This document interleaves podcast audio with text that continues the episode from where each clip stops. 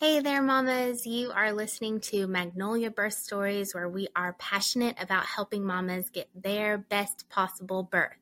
I am Emily Bettenker. I am a birth coach and doula. And so often I hear mamas talk about how they wish they had known X about labor, they wish they had been more prepared for Y, or they wish they had known how common Z was. The best way to help mamas from the start is by helping them get educated, helping them understand what real birth is like. So that's what we do here on Magnolia Birth Stories. And I'm so excited for our special guest today, Miss Serena. Hey, Serena. Hi. So you have a baby girl named Sloan. Can you tell me about her? Yes, she is two now, and she is, of course, like any other two year old. She's full of energy, learning how to talk better every day. Um, we're still working on potty training, but just the love of my life, of course. Oh, and she is the cutest thing. So, um, Serena and I were actually pregnant around the same time, and our babies are like five weeks apart. And so they get to grow up together, and they're really cute together. Mm-hmm. Um, okay, so do you remember the day you found out you were pregnant with Sloan? I do. It's funny that we just celebrated or yeah, celebrated Halloween because it was the Halloween before I found out I was pregnant and that um week after Halloween, I was just feeling really sick. We went to go eat and I was so hungry and we sat down and our food came out and I immediately was I'm not hungry anymore. And then at work that week, I was so sleepy. I'm like, what is going on? I cannot figure out why I'm so drained. And I went to the gym that morning. I worked out really hard. And I thought there's a possibility that I can be pregnant. So I don't want to continue to work out really hard if I am. Mm-hmm.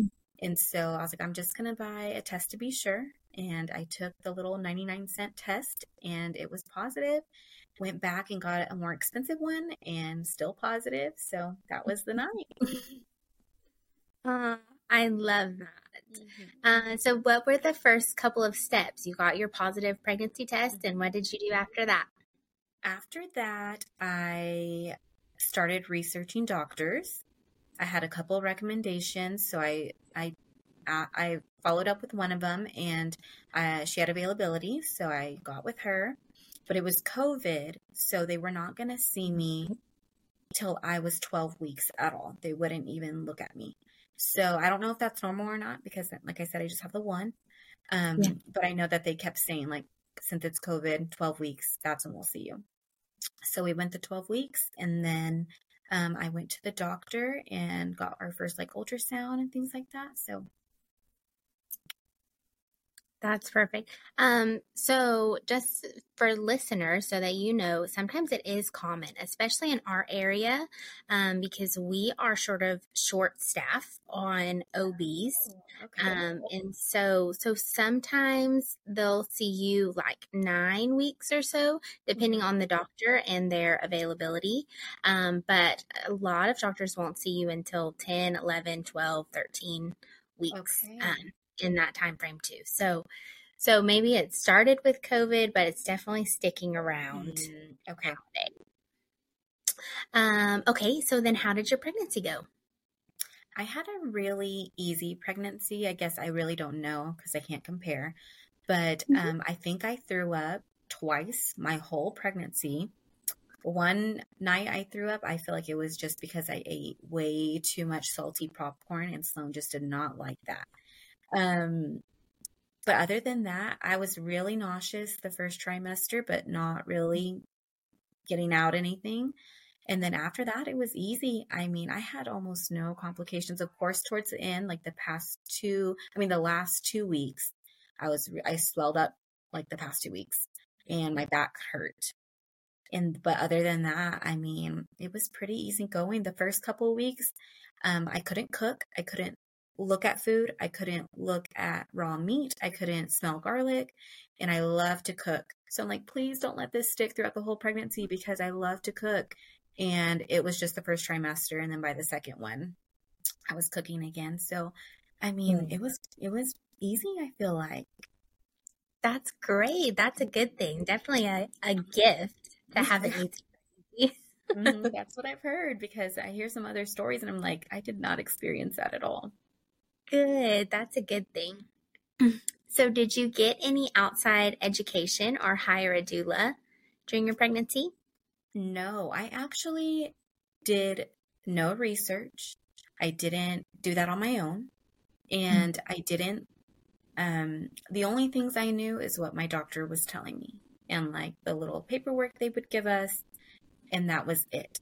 I didn't know anything else. So, um, I don't think that I was informed at all. And I wish I was for many reasons because there was so many things that went on that I was like, I wasn't comfortable with that looking back. So, mm.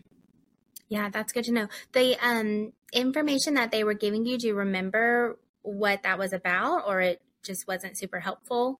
Well, uh, like at the beginning appointments, they were like, this is usually how it goes. Um, and I remember mm-hmm. specifically my first, my very first appointment, she told me, my doctor, you're going to go to 40 weeks. A lot of new moms go over 40 weeks. Um, but if you're just done being pregnant at 39 weeks, I can induce you. And she told me that my first appointment. So I didn't really think too much about that until mm-hmm. I was getting bigger and bigger and bigger. And then I was at, is it 39? Am I, am I mm-hmm. right? It's 40 weeks. Right? Okay. Um, at the, when I was 39, I'm like, induce me. But I feel like that information just given to me right off the bat was just setting me up to do that. I kind of feel like because of course you're pregnant, you're so pregnant and you kind of just want to be done towards the end. And I did not looking back, I would have not got induced at all because it made my birth a lot harder, I feel like. Well, and from the very first appointment, you know, that sets your mindset. My yeah. pregnancy can end at this mm-hmm. point, you know, so you're counting down to that point, going right. anything over that feels really extra hard. It does. It feels like a lot longer. Yeah. And um, I think that, yeah, it was just setting me up to use that option Mm-hmm. And um, not only are you feeling really pregnant at that point, but you're also just ready to meet your baby.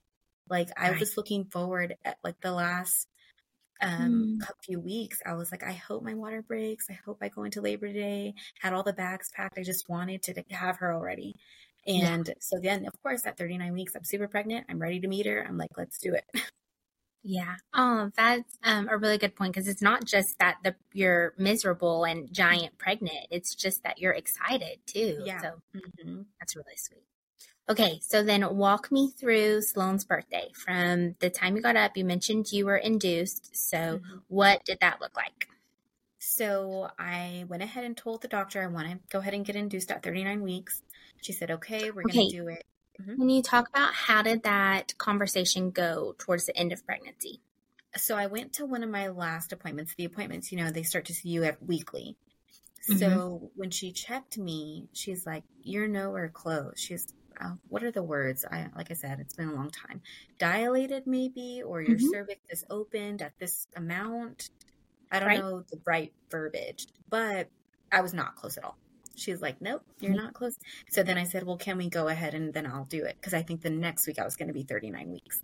I was like, can we go ahead mm-hmm. and get induced then? And so we scheduled that all up. She told me, come to the uh, hospital. I think it was either because Sloan was born on the 21st, so either the 19th or the 20th, and at 5 a.m. And so mm. that night, we're getting excited. We're ready. We have our bags. Um, and then the, the hospital kept calling us, like, don't come in yet. We've had more moms come that are actually in labor. So it was five, six. They're like, call us every hour and we'll tell you when to come. So it wasn't until about 8 a.m. that they actually had availability mm-hmm. for us. So we went and um, they started to give me the medicine to, I guess, start labor. Okay. And the first time they gave me the first dose, after that kicked in, I was only dilated like a two or something. And then okay. they said, okay, so it's going to take more than one most likely. So then they gave me the second dose. And then after that, I was only like at a four. And they're like, oh, you're moving really slow, really slow. And I think, I'm not sure if I took a third dose or not, but I remember them saying, we cannot give you any more. Like, now it's just you having to do it. Um, so then they told me that I could not take any more medicine to help me move along faster. So they were just going to let me wait it out. And so I did, and hours and hours and hours went by, and I was dilating like only by one every like every couple hours. And so after being in the hospital for 24 hours, they finally had told me that I would um, they would need to break my water. Where I was at the at the point where they could break my water. And so they went in and did that. And um I had felt relief, obviously. Like that is a feeling that people, I guess, I mean, I guess if your water breaks at home or something, like you immediately know it's like you're draining everything. Like it feels so good. Um, or you're just like losing some of that weight. Um, and so then I did that and then I still wasn't moving along. And then, um, they had asked me if I wanted an epidural and I had went into labor thinking I'm not going to do it. I don't want to do it. I'm not going to do it. And so um, as I as labor was going on and I was in labor for so long, I felt like if this is the worst that it's going to be, then I can handle it because they they kept telling me, everybody kept telling me, like my sister, my mom, like um, the contractions are the worst part. The actual birth is not. So if you can handle the tra- contractions, then you should be good. And so I was getting contractions and, and I was like, I don't need it. Well, then the doctor comes in and she's like, Are you going to do the epidural? And I was like, I don't think so. I was like, I don't think I need it. And then she just looked at me and she said, Well, you're going to have a long road ahead of you. So make sure that's the correct choice. And immediately, once again, I felt pressured almost like it scared me. I'm a first time mom. Mm-hmm. So I was like, well, maybe I'm not going to be able to handle this. Maybe I do need it. And so I did. I got it. And then, of course, it was smooth sailing after that. Didn't feel anything. I even took a nap. And then um, I remember a nurse coming into, I was asleep, and a nurse was just rushing into the room and uh, messing with me, mess like moving the things around my belly, putting something mm-hmm. in my IV, and um, I woke up and I'm like, what's going on? What's going on? And she wouldn't tell me what was going on. And then um, after she calmed down and everything, um, and I started panicking. I like I was panicking, and she after everything calmed down, she stopped messing with me. I was like, "What just happened?" And she was saying that what my my heart rate was going down. The baby was mm-hmm. fine, but that she needed to shoot something in my IV to make me pick up, I guess, because I was going like dangerous level low, I'm sure. And so um I remember thinking like I did not like that either. Like I understand she was, you know, doing her job, doing what was best for me in the moment, but um I felt like she could have been talking so I was aware and I was knowing that she was flipping me and and messing with everything and I just feel like talk to me as you're doing it. Tell me everything's okay because I'm freaking out right now. And then it would have been helpful for her to tell me I'm giving you medicine that's probably going to make you freak out a little bit because it's meant to do that. Mm. Um so then after that, that's when I felt like my labor really turned for me cuz I was like that was scary. I hated that. And um and I still went on for hours and hours. I was in labor for a total of 36 hours. And then um, finally, it's the next day, and then they, um, the doctor finally said, "Okay, I think." Uh, she came in the room to check on me. She looked at me and she said, "Okay, I'm going to come back at three. It's like two thirty. She's like, "I'm going to go finish up in the other room, mm-hmm. and I'm going to come back at three, and we're going to start pushing." So I was like, "Perfect." She came back at three. I was pushing, pushing, pushing and you can't have any water, you can't have anything. And she just was not coming out, would not. The doctor tried everything where she, like, we were doing tug of war and where she would hold, uh, she got a hospital gown, she would hold it and then she would pull. And I would put, I guess it would make me push harder. We did that forever. I think I pushed for two hours. And then finally, she told me, okay, we're going to have to rush you to C section because it's getting, uh, it's getting dangerous at this point. And I said, okay. She's like, or I can use a suction device and try to go mm-hmm. in and latch it to the baby's head. And you can try pushing a little bit more. She's like, but you still need to have that push in you. If you're so exhausted right now that you're not going to be able to push, then we need to run, rush you to C section. So I was like, no, I'll try one more time. I've been here for 36 hours. Yeah. I want, I think I have a little bit of fight in me to push a little bit.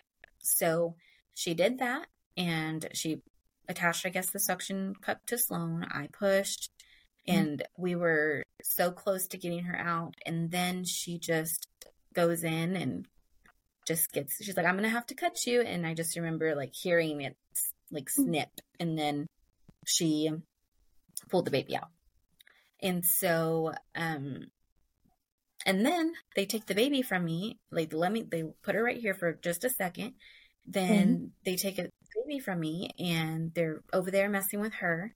And she has a fever. And apparently I have a fever. So they took her away from me right away. They rushed her to the NICU and they said, we have to run tests because it might be infection, things like that. And so then we were in the hospital for an additional three to four days. Sloan was perfectly fine, but they just had to wait for tests to come back and make sure it wasn't an infection on her end, or I guess my end. And um and that was really it. But there was a, several things during that process that I just didn't feel taken care of at all.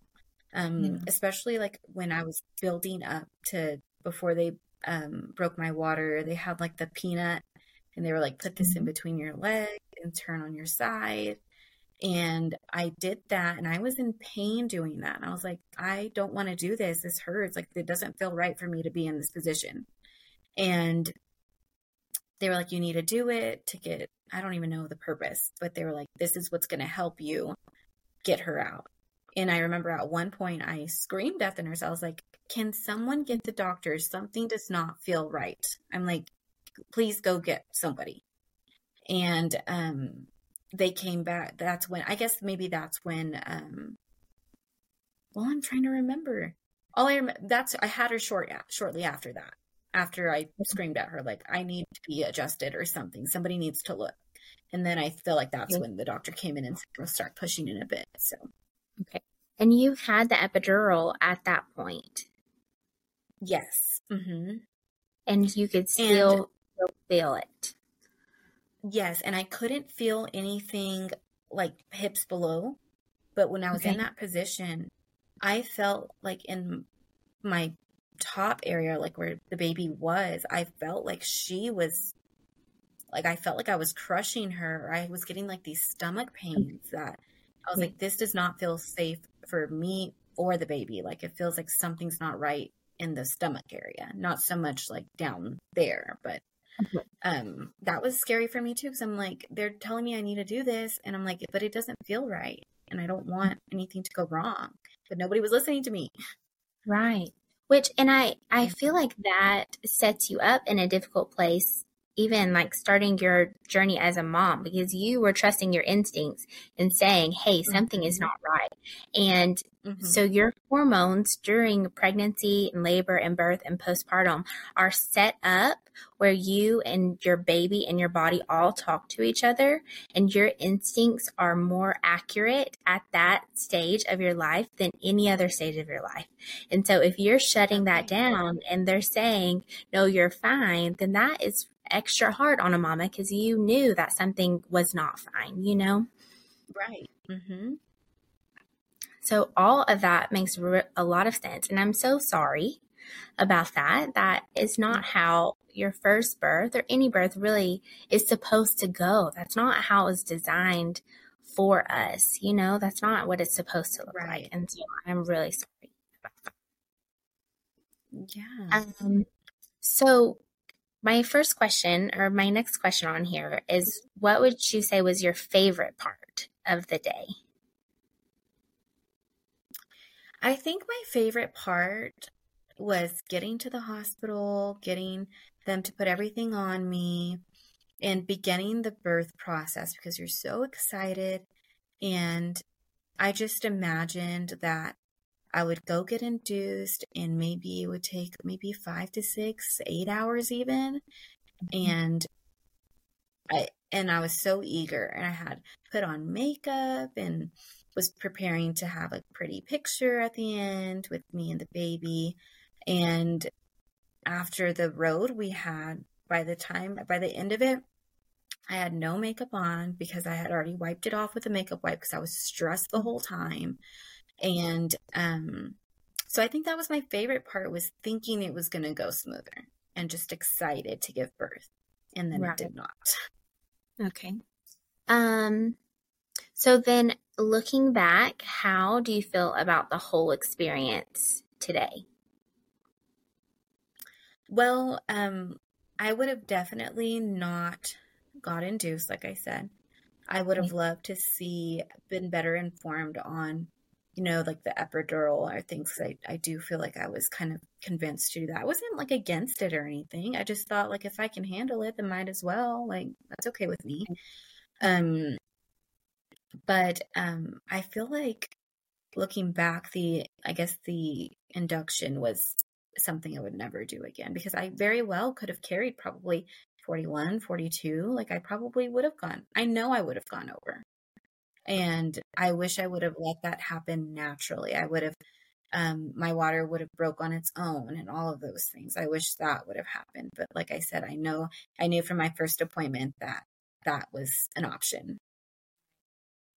Um, so as a first time mom, you're going to your OB. What would have changed your mind? Or is there anything, you know, that would have said, okay, I should get some more education or, you know, something that would have said, okay, I want to prepare for this and help it go in a good way? Or like, do you know what I'm trying to say? Mm-hmm. How would you have known not to have an induction as a first time mom? Mm-hmm. I really don't know that I would have unless I would have done some research. But I was never a research type of person when it came to my pregnancy at all. I did the app that showed me how big the baby was getting, mm-hmm. but I didn't even I didn't read any books. I didn't um like George and I would talk and we would say like I'm it was a a win-win, not a win. It was a bittersweet that Sloan ended up having to stay in the hospital an extra five days because they taught us a lot while we were there. We didn't really, we didn't even know how to feed a baby. Like we knew she would probably breastfeed or that she would take a bottle, but we didn't know how often. We didn't know like if she, mm-hmm. like they taught us how to touch her neck and we know she's getting some or all the little things that they taught us. So the only way I would have known is if I would have done my research. But I was just the type of person that I was like, I had just heard motherhood kicks in as soon as you get the baby. So don't worry mm-hmm. about it. Don't overthink it. You're okay. going to know what to do. And so I went off of that. And then I went off of just like, my doctor is going to take care of me. My doctor is going to know what to do. My doctor is going to be the knowledgeable one. She's going to know everything I need to know. She's going to let me know. And, right. um, those are the two things I went off of. So because of that, I didn't do any research. I would have never known not to get induced. I just yeah. thought it was a a way that some things people did it sometimes. So okay, mm-hmm. um, I think that is so so common. You know, in our we most most women, a lot of first time moms just go to their OB, you know, and our mm-hmm. OBs are wonderful at keeping us alive when we're in a dangerous situation. They know how to, you know, perform measures and surgeries and things that not many other people know. But mm-hmm. there's so much more to it um, that it they aren't sharing for normal moms, for healthy moms, and that's not really their job. You know, I, I, feel like a lot of people think that that is their job to educate right. um, mamas, and it's it's not so much. They have lots of patients to juggle, and that education piece and that support piece can really come from outside and other locations, and mm-hmm. be join on your OB's team, um, which is one of the favorite parts of my job, you know, is that I get to do that. And then your doula and your OB and your family and your partner get to work together to support you and get you the birth right. that you want. Mm-hmm, mm-hmm. Um, okay, so definitely you said you wouldn't want to be induced. Was there anything else that you would want to do differently? Well, now, so I, um, kind of going back to the previous question is I wouldn't have known to do anything now if I ever get pregnant again. I would definitely do research. I would definitely have you there, you know, like helping me through everything because um, I don't want a repeat. So I think those are the two ways that people are going to use all their resources and find out the best ways to have a good birth is either mm-hmm. experience or they are just the type to do research beforehand. So um, I don't think that there was really anything else, but I do think like my experience now will. But I, I wish, and that's why I feel like sharing your things all over Facebook and just sharing it any moment I can because I I wish somebody almost pushed that in my face a little bit. Like, hold on, don't even though you're first time mom, like there take some time and just listen to this real quick. Um, because it's at first time moms just really you exactly you think your doctor, but you're right, it's not their job, you know, like they're there to make sure you're safe and your baby comes out and all those things. But they're just seeing you and a billion other people too. So it's up to us, I guess, to do the research and things like that that was um, really well said, you know, because I feel the same way. And that's how I ended up here is because my first two births didn't go great. And my second was really dramatic. And so um, it wasn't until my third, you know, once I had the experience and I, you know, would just love to help some mamas avoid that when possible, you know. So you sharing your story is really, really great for today well, and helping other that you said that your second birth was really a turning point for you. And I remember since that was that was Austin, right? Uh-huh. Yes, okay. And I remember since we were so close, you know, Justin texted me and he's like, She's in birth, I'll keep you updated. And then it was a little bit, little bit, and then um, he sent me a picture of you and the baby when everything was done. And I remember looking at that picture and I showed George, and George was like, She looks exhausted. Oh. And you were smiling, holding the baby, but you looked exhausted. And I remember your eyes were like a little dark. And I'm like, she looks like she just went through something. And then later, yeah. after we talked about it, you did. But I mean, things like that, like if you could just help the birthing process go a little bit smoother, because. I know yours was really crazy with Austin and scary. Mm-hmm. And I don't think that that should be your first experience uh, after you know having your baby right exactly um and you know even Ethan was able to stay with me and wasn't in the NICU for several days and so you know I'm sure I I can't imagine how much harder or you know just extra hard that would have been on top of everything you know so um right. we definitely mm-hmm. hoping to help some other mamas here um, and that's crazy because my birth with Austin, you know, right before yours was four hours. Um, and so mine was quick and then yours ended up being a lot longer. So very mm-hmm. different experiences. Um, okay. So then what did your postpartum period look like? So Sloan was in the NICU for five days and then you got to go home. And then what did that look like? So after I had Sloan and she was in the NICU, we were in another room. So of course you're sore and you're uh, for me yeah, i had to have like stitches and things like that so i was just really beat up after 36 hours of labor and then we would have to you know go feed her we were going up and down like the elevator just doing a lot of walking and it was just so, so painful I, to the point where I felt like I need to go see my baby, but can I have a wheelchair or something? I can't even walk. And, um, I, so either way, it got a little bit better each day. But then we went to, um, we were discharged and we went home and I just remember anything sitting down. um, standing up, but mainly sitting down because I was breastfeeding. So when I was pumping or feeding Sloan, I didn't even want to sit because I was in so much pain. And um, I couldn't sit for long moments at a time because it was just so painful. Um, and I thought, this is never going to get better. Like, I don't feel like my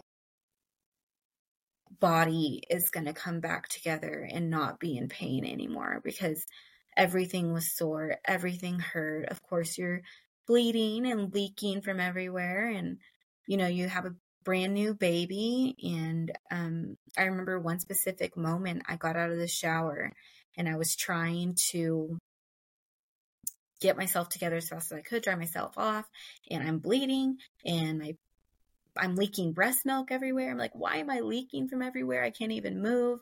And it was that was probably um, one of the postpartum experiences that I felt was was one of the worst. Is just thinking like my body is never going to get better. Mm. Like I am so much pain and it's just not going to.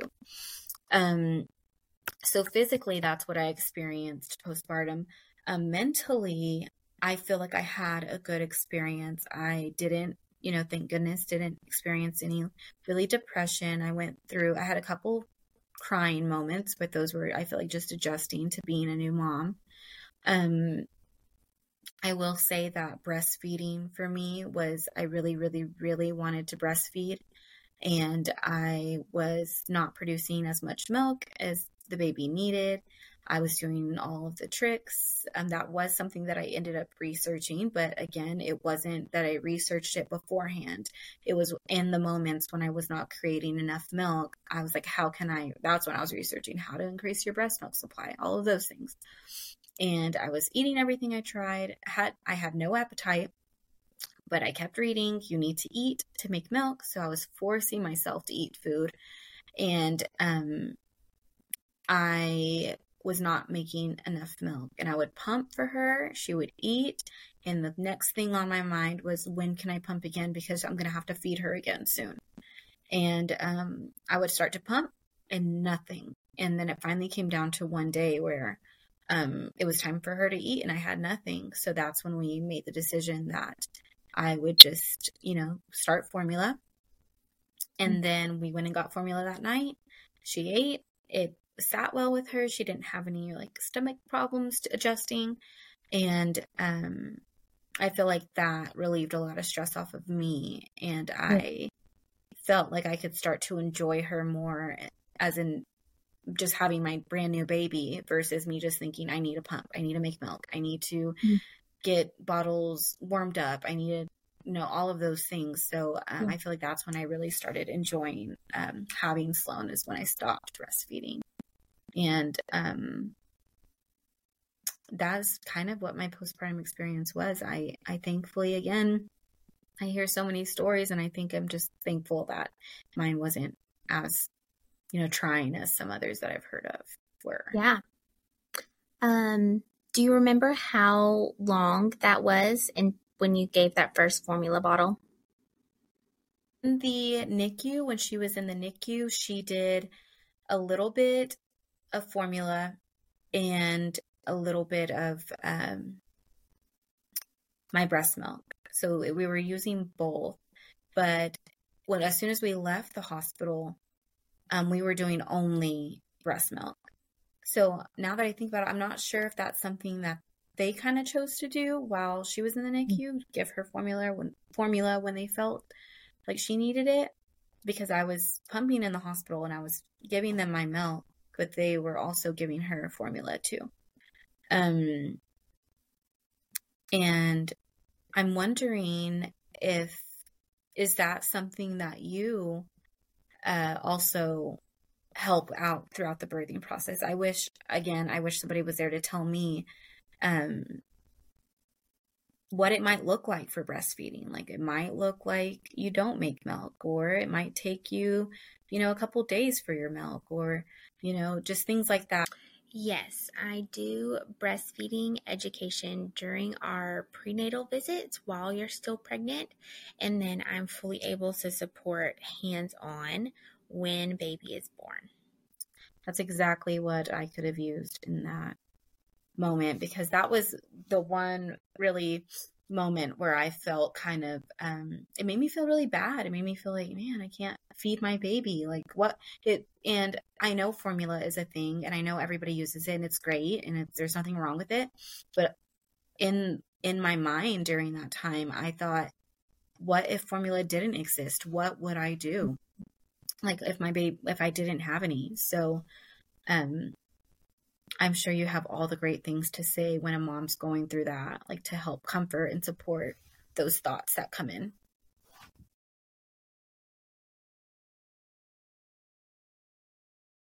Yes, definitely. My job is to support your goals no matter what those goals are. So if you want to breastfeed, then I will completely support you in making that happen.